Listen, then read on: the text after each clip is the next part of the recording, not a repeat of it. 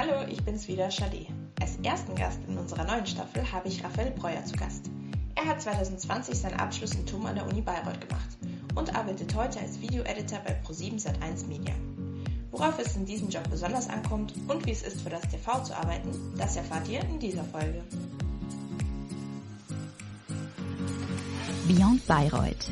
Medienwissenschaftsstudierenden auf der Spur.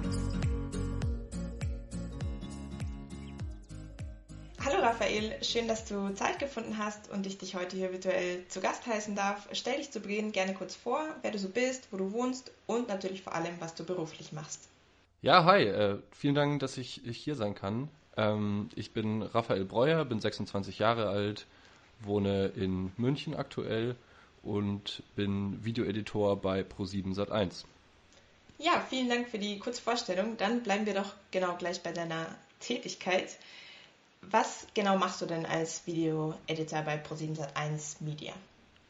Da schneidet man die Fernsehbeiträge und Fernsehreportagen zusammen von den unterschiedlichen TV-Formaten, die eben hauseigen produziert werden. Also im Falle von Pro7 Sat1 sind das ähm, zum Beispiel Tough, Red, Abenteuerleben, Galileo, Akte, Run, äh, The Masked Singer, Germany's Next Topmodel. Äh, genau, das, das, waren jetzt einige, aber das sind tatsächlich alle. Nämlich alle anderen, weil uns, uns wird oft gesagt, ach, dann schneidest du so Joko und Klaas. Äh, nee, leider nicht. Also ähm, das wird einfach von einer anderen Firma produziert und läuft halt auf Pro7. Ähm, aber die genannten sind die hauseigenen Produktionen. Und äh, genau, und da habe ich eigentlich für alle von diesen Formaten schon was gemacht und mich aber mittlerweile spezialisiert auf ähm, Akte und RAN, also die Sportsendungen. Ähm, wir machen da, also ich denke, wenn man, wenn man Medienwissenschaften studiert oder sowas ähnliches, dann wird man auf jeden Fall schon mehr Ahnung von Schnitt haben als jetzt der vollständige Laie, sage ich jetzt mal, aber ich erkläre es dann eben trotzdem nochmal kurz. Also wenn ein gedrehter ähm, Film oder Beitrag in die Postproduktion kommt, also in den Schnitt, dann entsteht äh, der fertige Film mit der fertigen Geschichte eigentlich erst im Schnitt, weil man eben ähm, die Szenenübergänge hat und ähm, wie kommt man von einer Szene in, in die andere, welche Einstellungen werden verwendet und welche Musik wird runtergelegt, alles Mögliche. Das wird alles im Schnitt dann nochmal entschieden. Und genau, dafür sind wir im Großen und Ganzen zuständig. Genau, jetzt hast du gleich schon ganz viele meiner Fragen beantwortet. Das ist super. Dann können wir nämlich gleich schon einen Schritt weitergehen. Jetzt hast du schon äh, vielerlei Entscheidungen angesprochen, zum Beispiel, die in der Postproduktion dann getroffen werden müssen. Wie gestaltet sich das denn? Also wie groß ist das Team? Was genau übernimmst du? Also welche Entscheidungen triffst du? Machst du Schnitt, Color Grading bis hin zu Soundentscheidungen oder wie kleinteilig werden da die Aufgaben verteilt? Ja, also der Cutter hat sozusagen das Mitspracherecht, aber das gestalterische Vorrecht hat eigentlich der Redakteur, mit dem man zusammenarbeitet. Der sitzt eben nebendran und ähm, teilt seine Vision mit und schreibt gleichzeitig am Redakteurstext, der dann eben später vertont wird. Und je nachdem, wie gut die Zusammenarbeit läuft, äh, fühlt sich halt an, also Optimal ist es, wenn es sich anfühlt wie ein gemeinsames Arbeiten, also dass man an einer gemeinsamen Vision arbeitet und dass halt äh, von beiden Seiten Vorschläge eingebracht werden können. So viel zur gestalterischen ähm, Möglichkeit, sage ich mal. Und äh, von den gestalterischen Schritten machen wir alles von ähm, also von Rohschnitt über den Feinschnitt, mit den Effekten, die drüber gelegt werden, mit der Musik, die ausgesucht wird, wobei das auch ähm, oft der Redakteur ist, der die, der die Musik aussucht, aber man hat eben trotzdem, kann man da sagen, ja, lass uns vielleicht einfach das Lied nehmen, das passt an der Stelle besser, kann man besser drauf schneiden. Genau. Ähm, bis hin zu Color Grading. Also Color Grading ist dann eigentlich der letzte Schritt, bevor es dann ähm, in die Abnahme kommt.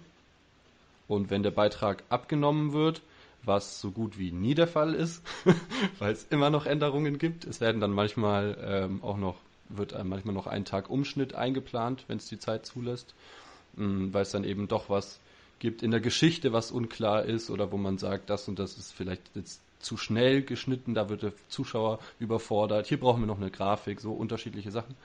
Ähm, und wenn das dann Wenn man das hinter sich hat, äh, dann kommt der Beitrag in die Vertonung und ab da haben wir nichts mehr mit dem Beitrag zu tun. Für die Vertonung gibt es dann nochmal, also das ist ein ähm, weiterer ein weiterer Bereich, also dafür gibt es dann Toningenieure, äh, die sich dann mit dem Mixen und Mastern nochmal auseinandersetzen.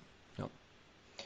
Okay, interessant. Das heißt, wenn ich das richtig verstanden habe, wird der Großteil der Arbeit von dir im, im Duo gestaltet praktisch. Also Cutter und RedakteurInnen arbeiten zusammen und, und bis zu einem gewissen Punkt ist es so ein, so ein Zweiergespann und dann wird es praktisch in, in den nächsten Schritt weitergegeben.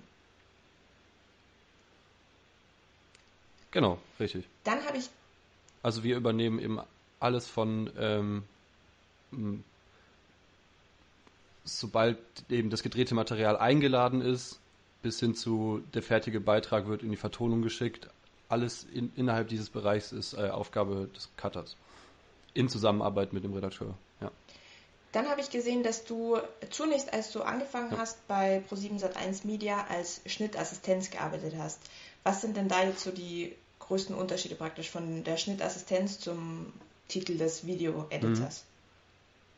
Mhm. Ja. Gar keine.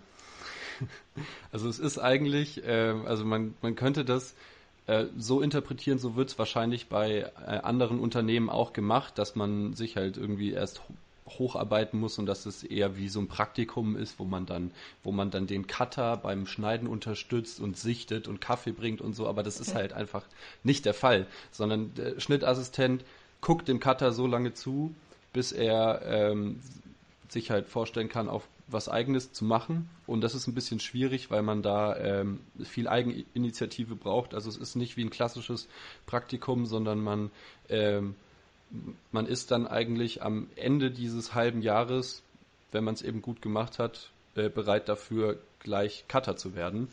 Und äh, deswegen kommt da schon wirklich einiges auf einen zu. In meinem Falle war es jetzt wirklich so, dass ich äh, während ähm, während der Pandemie, also am Anfang der Pandemie, einfach die, die Idee hatte, so, ja, wenn man jetzt nicht mehr ans Set kann und so weiter, dann könnte ich ja auch einfach Cutter werden und habe mir das halt in den Kopf gesetzt und das hat dann auch tatsächlich funktioniert und das war dann schön. Aber ich habe eben gemerkt, dieses erste halbe Jahr, das war schon echt heavy, was einem da ähm, alles beigebracht wurde und was man alles an äh, Wissen mitbringen und umsetzen muss. Genau aber die äh, Aufgaben sind eigentlich genau die gleichen von einem Schnittassistenten und einem Cutter, nur dass der Schnittassistent eben erst eingelernt wird und die ähm, Erfahrungen sammelt.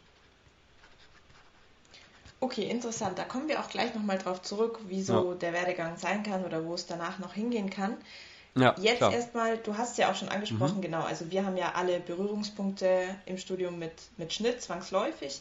Aber gibt es vielleicht Dinge, wo du sagen würdest, okay, auf die ja. muss man sich einstellen, die sind einfach ganz grundlegend anders, äh, wenn man das hauptberuflich macht, als wir das jetzt üben oder einfach machen im, im Studium, so den Schnitt und die Postproduktion?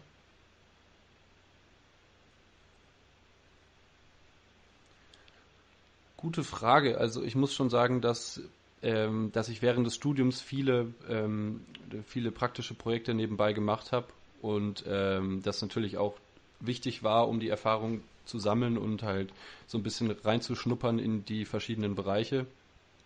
Ähm, und der größte, also der größte Unterschied ist eigentlich tatsächlich, dass, ähm, dass ich anfangs mit Adobe Premiere geschnitten habe und jetzt halt mittlerweile, also bei ProSieben arbeiten wir mit dem Avid Media Composer und den habe ich lustigerweise nie genutzt, weil der ist ja bei uns ähm, am Geschwister-Scholl-Platz installiert sogar, ne? Da, da gibt es ja sogar Avids, glaube ich.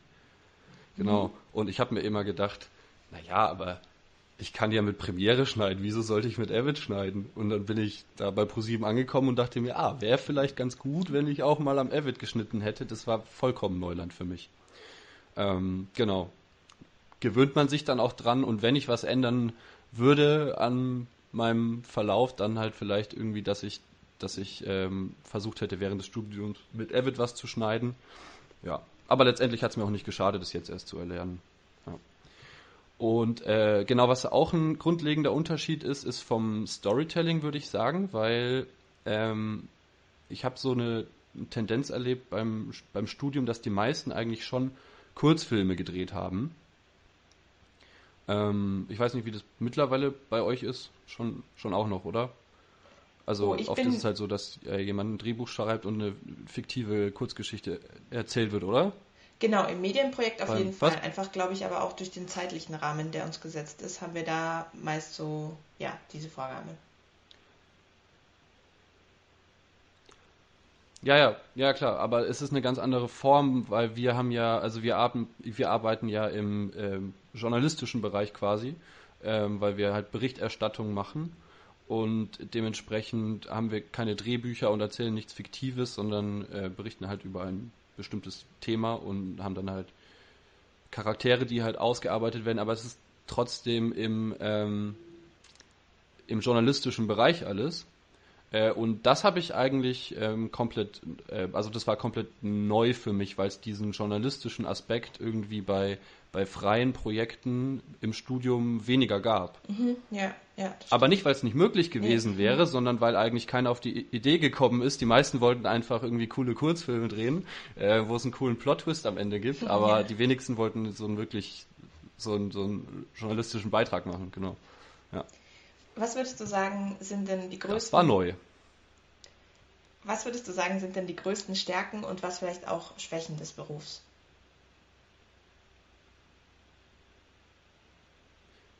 Die größten Stärken des Berufs sind, dass man ähm, eigentlich recht viel gestalterische Möglichkeit hat, weil man halt eben selber was anbieten kann. Und oft ist es einfach so, wenn der, ähm, wenn ich den Redakteur frage, ja, wie soll die und die Grafik aussehen, dass es dann heißt, äh, lass deiner Kreativität freien Lauf. Es ist dann nicht immer so einfach, das dann direkt umzusetzen, dass man dann sagt, ab jetzt bin ich kreativ, sondern ähm, man muss dann schon so, hm, okay, äh, ich lasse mir was einfallen, ähm, aber da, da hat man eigentlich schon äh, recht, recht viele Möglichkeiten. Und gleichzeitig ist das halt aber auch der negative Punkt, dass einem äh, konzernintern trotzdem die Gestaltungsmöglichkeiten ein bisschen begrenzt werden, dadurch, dass, äh, dass es halt sehr fernsehhaftes Erzählen ist. Und, ähm, und das halt auch, ja, ich sag mal, die Sehgewohnheiten haben sich ja stark geändert durch YouTube, Instagram, TikTok und so weiter.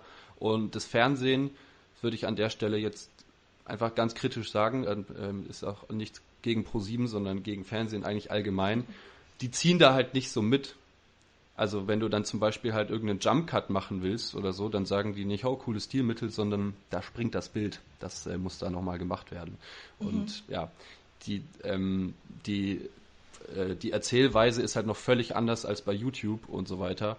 Und ähm, da ich ja selber eigentlich auch noch jung bin und viel ausprobieren will, vor allem was die neuen Schnittmethoden angeht, sind einem da teilweise ein bisschen die Hände gebunden, weil es halt eben doch ein älteres Medium ist. Ja. Genau. Ja, interessant. Danke für die Einschätzung. Also, dass da vielleicht das Fernsehen noch ein bisschen träger ist, was irgendwie dann äh, Innovation, sag ich mal, ja, in einfach einer gewissen Ästhetik angeht. Das führt uns auch gleich zu den Rahmenbedingungen, also dem Drumherum so deines Jobs. Du hast jetzt vorhin schon angesprochen, eben, dass du angefangen hast als Schnittassistenz und dass da eigentlich gar kein so großer Unterschied ist dann zum Cutter. Wie sieht es denn danach aus? Also wie sind so die Aufstiegschancen? Ja. Wie sind vielleicht auch Möglichkeiten für Weiterbildungen? Wie sieht es da konkret aus?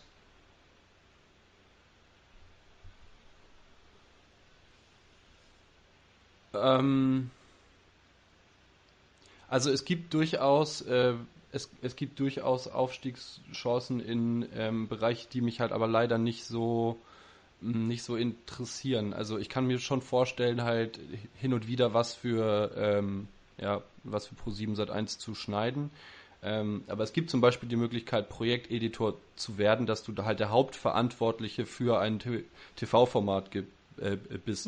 Also es gibt halt einen Projekteditor für Galileo und einen für TAF und, und so weiter. Und ähm, das ist auf jeden Fall eine Aufstiegschance, aber das ist für, mich persönlich jetzt nicht erstrebenswert.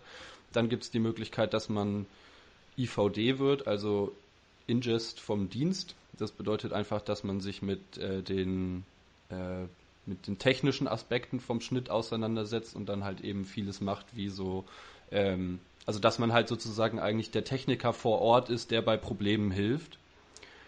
Und ähm, das machen, das machen einige von, von, äh, ja, von den Cuttern eben gerne. Wäre auch überhaupt gar nichts für mich, weil für mich der technische Aspekt eigentlich nur ähm, ein Mittel zum mhm. Zweck ist. Also wenn ich, da bin ich ganz ehrlich, wenn ich die Möglichkeit hätte, schneiden zu können, ohne einen Computer benutzen zu müssen, dann würde ich das machen. Also, weißt du, wie ich meine? Es ist halt, ja, also mich, mich, mich interessiert halt die Erzählweise, mhm. aber ich bin eigentlich kein Fan von Computern. Also, ja. Du bist ja jetzt gerade fest angestellt. Ja. Ist das denn üblich oder arbeitet ihr auch mit vielen Freien? Gibt es feste Freie? Wie sieht es da allgemein so aus, wenn man einen Job sucht als, als Editor, als Video-Editor, als Cutter? Ähm, das sind zwei, ja, zwei verschiedene Paar Schuhe, würde ich sagen. Also wenn man jetzt sagt, als, als, äh, als Cutter generell ähm, ist es, glaube ich, schon üblich, eher freier Mitarbeiter zu sein aber als Cutter beim Fernsehen ist es eher üblich, festangestellt zu sein. Was natürlich auch daran liegt, dass es halt äh, einfach unfassbar viel Bedarf gibt an dem, was geschnitten wird. Und äh, wenn man jetzt zum Beispiel jetzt freiberuflich Cutter ist, dann macht man halt hier und da mal einen Werbeclip oder einen Imagefilm. Aber beim Fernsehen ist es halt so, so eine Sendung kommt halt äh, mehrmals die Woche und da ist halt eigentlich im, immer Bedarf. Von daher ist es, sage ich mal, ähm, sinnvoller, festangestellt beim Fernsehen zu sein. Ja. Und das sind die meisten auch. Also es gibt, es gibt aber auch viele, ähm, die halt nur zu, ja, zu 60 Prozent arbeiten oder so und nebenbei dann eben noch was anderes machen. Also wirklich ganz unterschiedlich. Ich kenne Leute, die ähm, geben nebenbei Schulungen für After Effects oder mhm. sowas oder welche, die sind in der Werbebranche oder welche, die arbeiten nochmal für einen anderen Sender zusätzlich, um halt da ein bisschen mehr Abwechslung zu haben. Genau. Aber trotzdem sind die meisten festangestellt. Wie steht es denn um Zeitdruck beim Schneiden oder auch eventuell Überstunden, die sich daraus ergeben? Tja, da muss ich schmunzeln. ähm, der Zeitdruck der ist durchaus groß. Also das kann ich äh, einfach mal ganz pauschal so sagen, weil halt viel tagesaktuelle Themen auch behandelt werden und das ist wirklich, das kann man sich vorstellen wie bei so einer,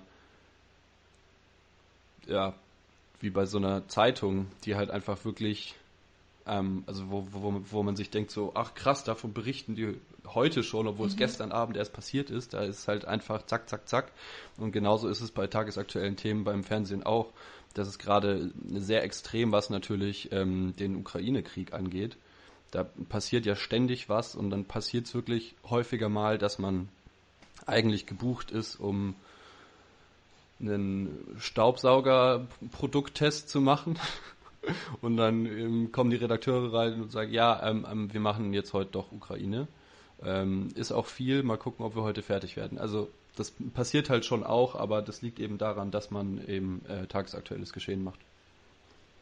Ja. Dann ein Aspekt, der auch nicht ganz zu vernachlässigen ist und auch im Besonderen jetzt im Zusammenhang, wenn du sagst, dass es so viel Druck gibt, passt denn das Gehalt? Ja. Ja, ja, ich finde schon. Also ähm, ich sag's eigentlich immer so, also ich sag nicht, wie viel es ist, weil ähm, das steht, glaube ich, sogar im Vertrag, dass man das nicht soll. Ähm, das wurde auch schon ein paar Mal gesagt hier im Podcast, habe hab ich ja. das Gefühl, oder? Dass eigentlich die meisten, die, die, die, die meisten drucksen so ein bisschen rum und ähm, da gehöre ich dazu. Und zwar ähm, sage ich es immer so, man hat sich ja von vornherein dadurch, dass man Medien, dass man irgendwas mit Medien studiert, dafür entschieden, dass der Spaß und das kreative Austoben im Vordergrund steht und ähm, nicht das Finanzielle. Sonst hätte man Jura oder BWL gemacht. Das ist einfach so. Also man verdient einfach im durchschnittlichen Medienberuf einfach viel weniger als im durchschnittlichen wirtschaftlichen Sektor ähm, oder Beruf aus dem wirtschaftlichen Sektor. Aber für einen Medienberuf ist es gut. Ja. Dann kommen wir zum letzten Punkt. der Rahmenbedingungen. Du hast jetzt auch gesagt, dass du als Schnittassistenz in der Pandemie angefangen hast. Eine haben sich sicherlich ja auch an das Arbeiten im Homeoffice gewöhnt, ja. das vielleicht auch lieben gelernt. Ist das denn auch eine Möglichkeit? Äh, Gibt es da bei ja. dir konkret die Möglichkeit? Ist es üblich, als Cutter auch vielleicht ein paar Tage im Homeoffice zu arbeiten? Es ist möglich, aber ich kann es absolut nicht empfehlen. Ich, ähm, ich hasse es im Homeoffice für den Sender zu arbeiten, weil einfach die, ähm, das werden andere auch anders sehen, aber weil ich finde, weil die die Hardware einfach nicht gut genug mhm. ist zu Hause. Man hat halt einfach eine geringere Rechenleistung und das wird halt einfach oft nicht mitbedacht. Die, die, die Chefs und die Redakteure ähm, wollen halt, wenn du aus dem Homeoffice arbeitest, halt den, den gleichen, ähm, die gleiche Länge an Strecke schneiden, wie wenn du vor Ort bist. Und ich sage dann halt einfach, ja, aber es lädt länger, es rendert mhm. länger, ich kann hier nicht mal wirklich richtig color graden und so. Und äh, ja, deswegen mache ich das immer viel lieber vor Ort. Genau. Also genau, es ist halt theoretisch möglich, aber es ist nicht schön, im Homeoffice zu arbeiten, finde ich. Ja, danke für deine Einschätzung dazu. Dann vielen Dank, dann haben wir ja jetzt schon einiges gehört über deine Tätigkeiten und auch das Drumherum, sprich die Rahmenbedingungen. Dann lass uns doch jetzt mal dazu kommen, was es braucht, um als Cutter zu arbeiten. Vielleicht haben wir jetzt auch unter den ZuhörerInnen schon einige, die sagen, oh, das klingt total spannend, ich könnte mir vorstellen, in diese Richtung zu gehen. Was würdest du sagen, was sollte man so an Fähigkeiten, Eigenschaften mitbringen? Also man muss auf jeden Fall äh, bei der Bewerbung ein ähm, eine, ja wie sagt man, äh, so in der in der Mappe halt so ein paar Links oder Projekte vorzuzeigen haben, wo man halt selber schon mal was geschnitten hat. Du musst auch nicht irgendwie was Offizielles, krass professionell sein. Es reicht auch ein studentisches Projekt dafür. Und äh, genau, da habe ich halt ein paar Sachen eingereicht. Und ähm, insgesamt so von den Eigenschaften und Fähigkeiten, die man mitbringen muss, auf jeden Fall ein gutes Auge und ähm, ein gutes Ohr gutes Ohr, äh, nicht nur was Sound angeht, vor allem auch was Musik angeht. Also man sollte, ähm, man sollte auf jeden Fall Taktgefühl haben. Am besten vielleicht ein Instrument spielen können. Also ist jetzt nicht, äh, ist jetzt nicht notwendig, aber ist auf jeden Fall ein gutes Goodie. Dann auf jeden Fall Interesse an den, äh, an den Themen oder an der Berichterstattung oder an der Art des Erzählens. Äh, und auf jeden Fall aber, und dafür bin ich dem Studium eigentlich sehr dankbar, viel so theoretisches äh, Wissen über Erzählweise, was man dann halt anwenden kann. Also jetzt beispielsweise so wie eine Szene aufgelöst wird oder die verschiedenen Einstellungsgrößen und was weiß ich. Hast du denn konkret sonst noch Tipps für die Studierenden, die in eine ähnliche Richtung gehen würden, abseits jetzt von einem entsprechenden Portfolio? Würdest du sagen, Praktika sind irgendwie auch der Schlüssel oder sind Zertifikate wichtige, wichtig, um nachzuweisen, dass man mit der Software umgehen kann? Was sind so konkrete Punkte, wo du sagen würdest, das ist auf jeden Fall hilfreich, das würde ich empfehlen? Ähm, also ich habe noch ein Praktikum vorher gemacht und zwar bei Filmcrew, die ähm, kommen ja auch aus Bayreuth. Und von daher kann ich sagen, es ist auf jeden Fall gut, ein Praktikum in der Tasche zu haben. Ähm, was Zertifikate angeht, äh, auch. Also ich habe mir im ersten Lockdown dann äh, eben Photoshop, Premiere und After Effects in einem ähm, ganz guten Umfang eben beigebracht. Also es war schon auch notwendig, so Premiere hat eigentlich gar nichts gebracht, weil wir dann ja mit Avid gearbeitet haben, aber ähm, es war auf jeden Fall wichtig, dass ich schon mal mit After Effects gearbeitet habe weil man eben auch viele Grafiken erstellt, viel animiert und so. Und äh, genau, das ist halt neben, neben dem äh, Schneiden auch besonders wichtig. Und äh, genau, eben halt deswegen, weil wir beim vielen, bei vielen Formaten keine, keine extra Grafiker haben, sondern weil es der Cutter dann selber macht. Und dann ist es gut, äh, da schon mal privat oder sowas äh, dafür gemacht zu haben. Vielen, vielen Dank für die Einblicke. Wir kommen jetzt auch schon so langsam zum Ende und zwar in Form unseres Abschlusstalks.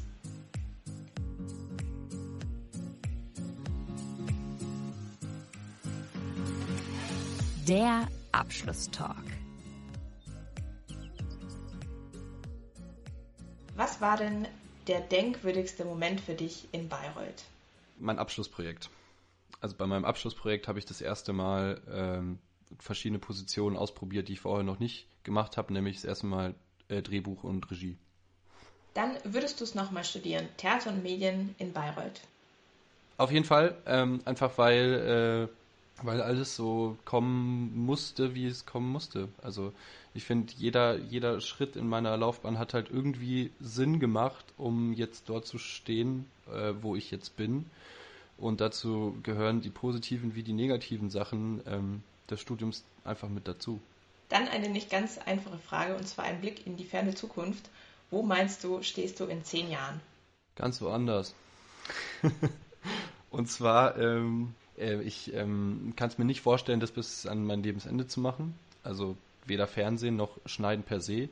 Ich ähm, bin auch viel vor der Kamera und äh, auf der Bühne und performe viel und so. Also ich ähm, mache Poetry Slam und äh, habe einen YouTube-Kanal und habe einen Podcast.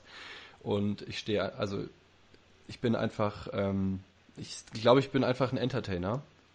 Und äh, ich kann mir vorstellen, in zehn Jahren dann halt entweder einen großen YouTube-Kanal zu haben oder halt mit ähm, Comedy und äh, Poetry Slam erfolgreich zu sein. Ähm, das würde ich mir zumindest wünschen. Dann als Schlusswort, hast du denn abschließend noch einen Tipp an unsere Medienwissenschaftsstudierenden? Glaubt an euch. Findet das, worauf ihr Bock habt und zieht das dann durch. Egal was es ist. Weil Spaß an der Freude oder Spaß an der Freude, Spaß an dem Job, den man macht, ist halt einfach das Wichtigste überhaupt. Und ähm, man darf sich auch nicht äh, seine Träume kleinreden lassen. Wenn ihr euch das in den Kopf setzt und alles dafür tut, damit sich, damit dieser Traum in Erfüllung geht, dann funktioniert es auch. Das sind doch sehr schöne, ermutigende Schlussworte. Jetzt gibt es wie immer die Möglichkeit für euch, noch weitere Fragen zu stellen. Sollten Dinge ungeklärt geblieben sein, ihr könnt uns dafür einfach gerne eine E-Mail schreiben an beyondbayreuth.uni-bayreuth.de und wir stellen dann den Kontakt zu Raphael her. Vielen, vielen Dank für das Gespräch, Raphael. Ich wünsche dir alles Gute und dass das klappt mit Poetry und Comedy. Ja, sehr gern. Vielen Dank. Danke, dass ich hier sein durfte.